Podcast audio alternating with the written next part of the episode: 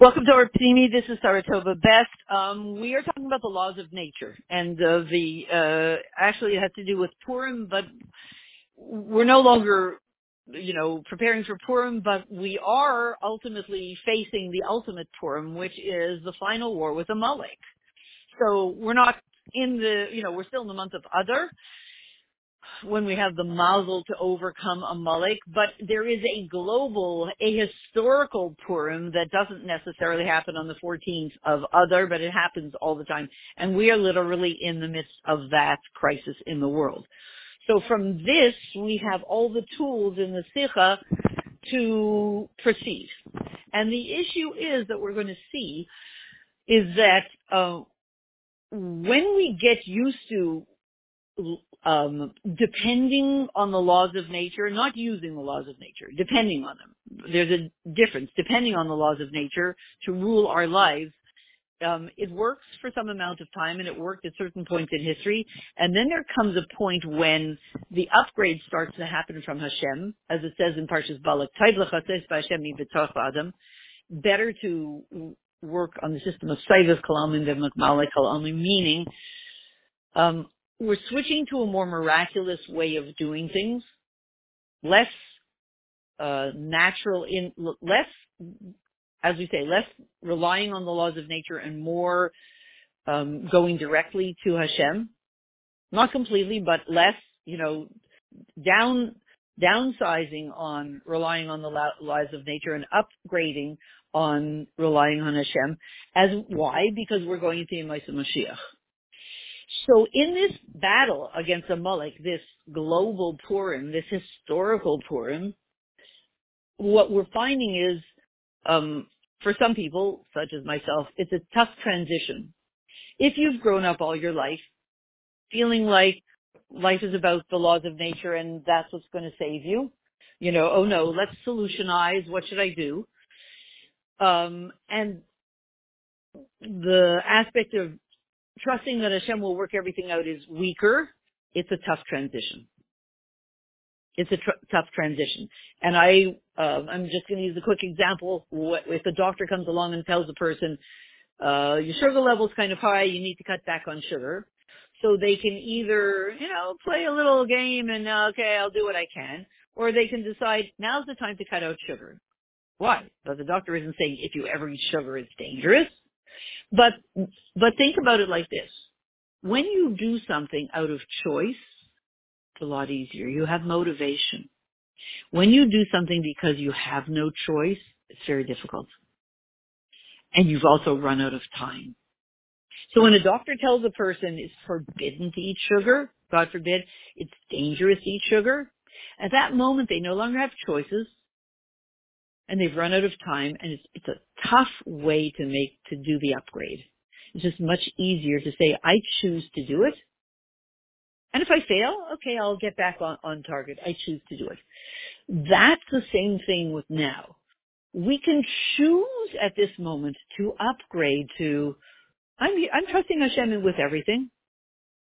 As opposed to, no, no, no, the laws of nature will save me. We can choose to upgrade to that or we can be lazy or resistant. I don't want to say lazy, resistant, and wait till we are forced by circumstances to upgrade to trust in Hashem.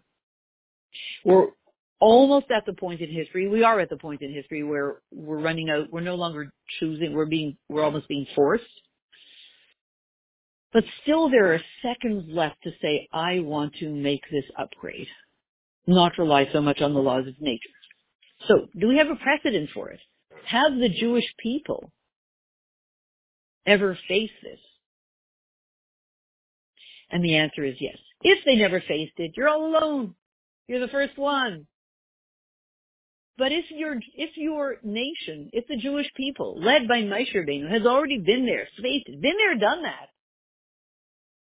then how do you want to say it? Genetically, it's already installed in our system. Biologically, it's already installed in our system. A whole lot.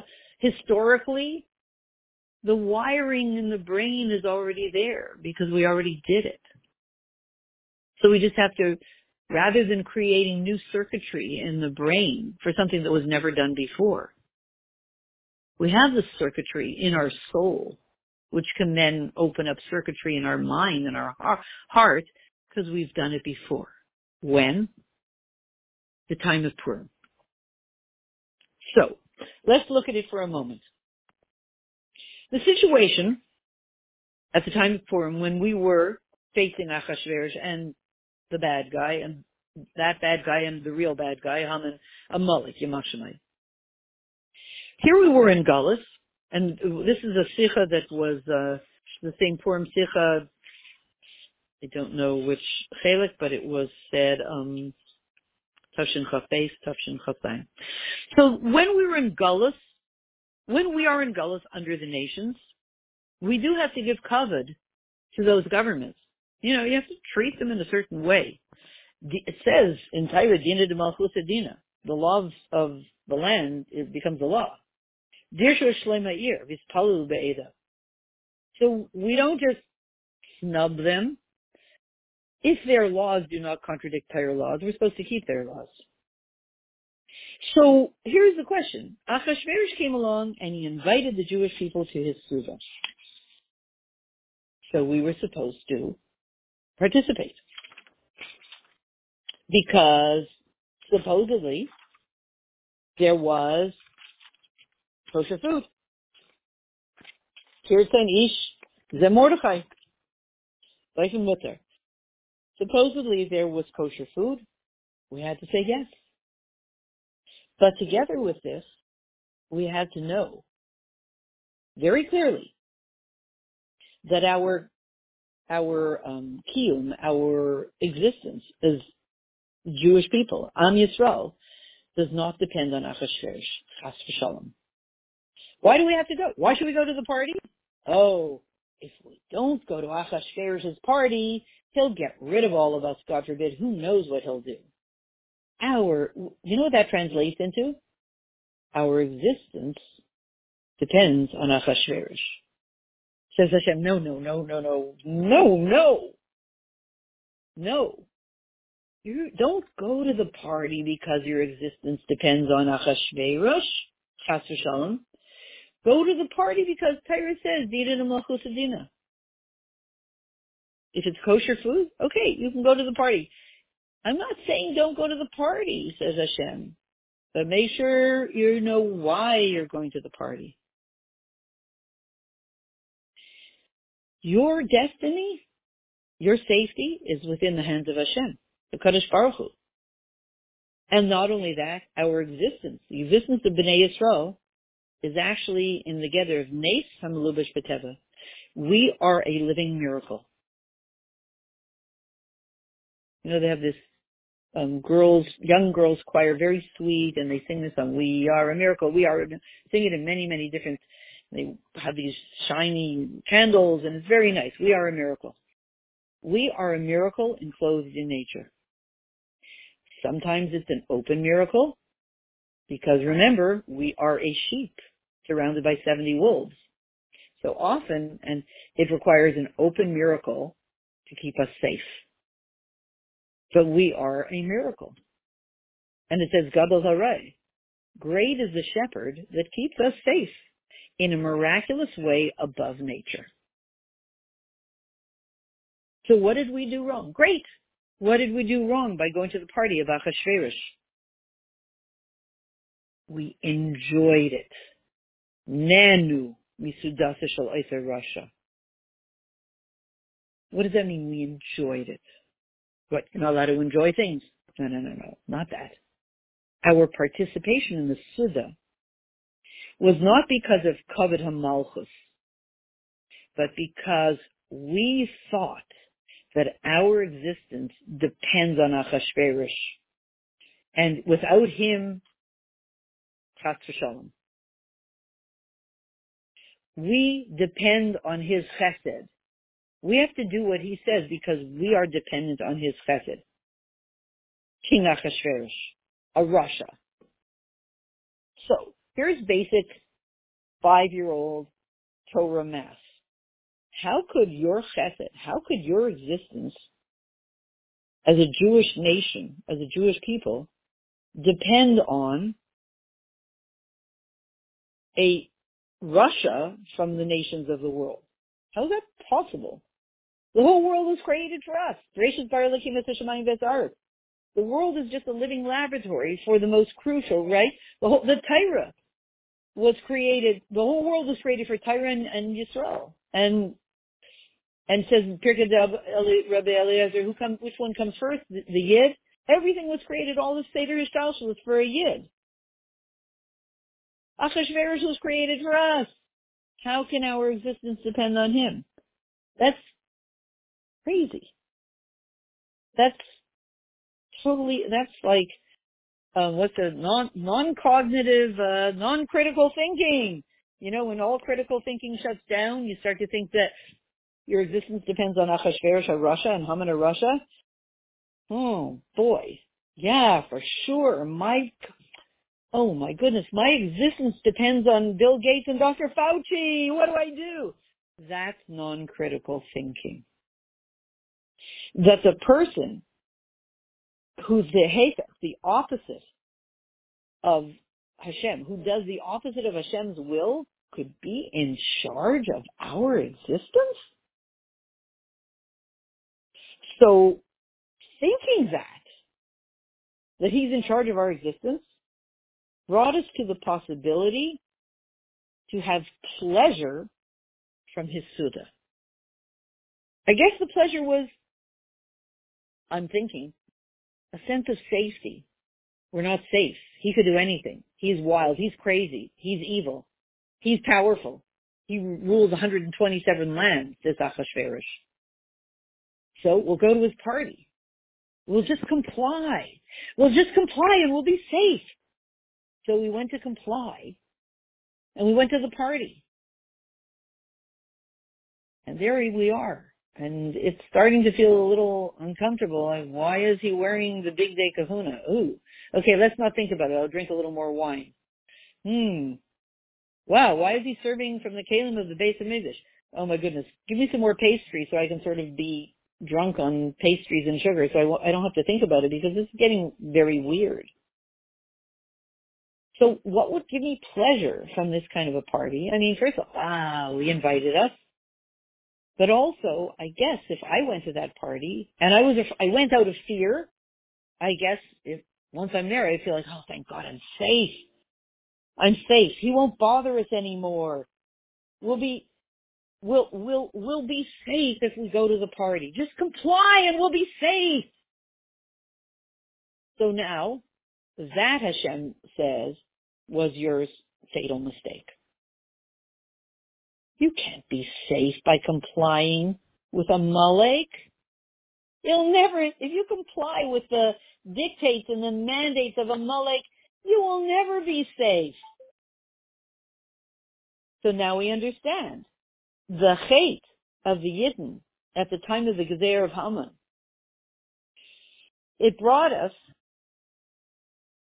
Yavu hetev gam oivenem yuchad shel neis hatzala Purim. So what happened?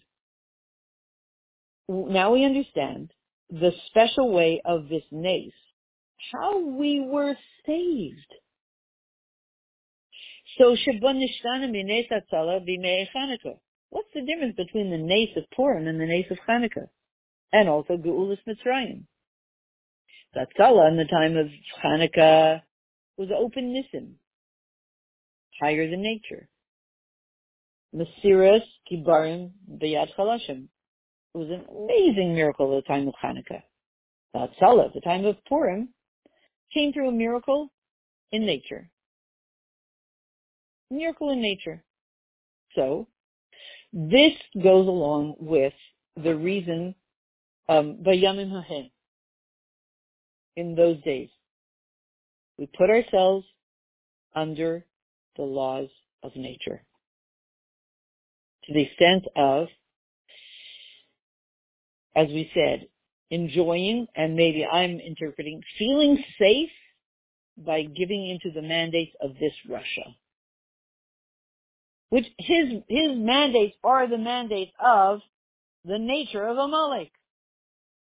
How can we ever be safe And that's what sort of, we didn't understand how much we tripped ourselves up and how much it's an invitation for us to upgrade to, wait, I'm here to trust Hashem.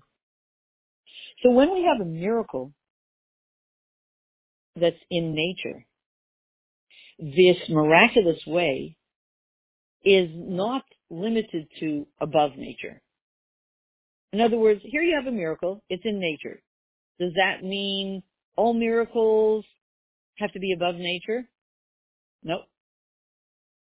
Um, we realize that miracles can be in nature or higher than nature. When you have one in nature, when you think of miracles, you think, wow, it breaks all the laws of nature. Once you see a miracle in nature, you realize, wow, we can actually have miracles that are in nature. That's Purim. The chiddush of the miracle of Purim. A miracle that's in nature. It's like an open miracle. And that's why we say the bracha, Sha'asa Nisim, on Purim and on Hanukkah. Hanukkah, the miracle wasn't in nature. Purim, it was. And both times we say Sha'asa Nisim. Because Hashem saved us at the time of Purim, it wasn't natural. It wasn't nature that saved us. And so what was it? Miraculous conduct that saved us. And therefore, Nira B'chush, Shekol Sibos Hayurak L'mayla So we see all the reasons, you know, Esther went here and this one went there and this one did that. They were all above nature reasons. And so the miracle of Purim was enclosed in nature. Read Megillah Esther. Why was it such a question for Esther? Can I write? She wanted to write a Megillah. They said, a Megillah.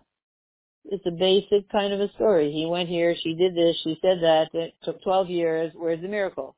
Where's Hashem? Where's Hashem? Because it was taking us to a new point. To start to be able to perceive miracles as they are in nature, starting with your very self. Because we are those miracles embedded in nature. We look like regular people.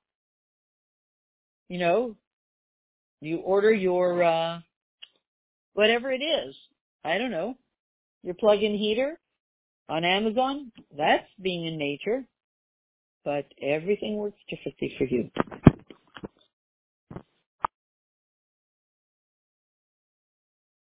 And so we're going to finish this part of the Sikha and, and this concept, and we're moving to the next one. And before we do, we have one more piece to explain about stepping into trusting Hashem, but now we're really going to go high gear in trusting, in, in understanding why and where and what.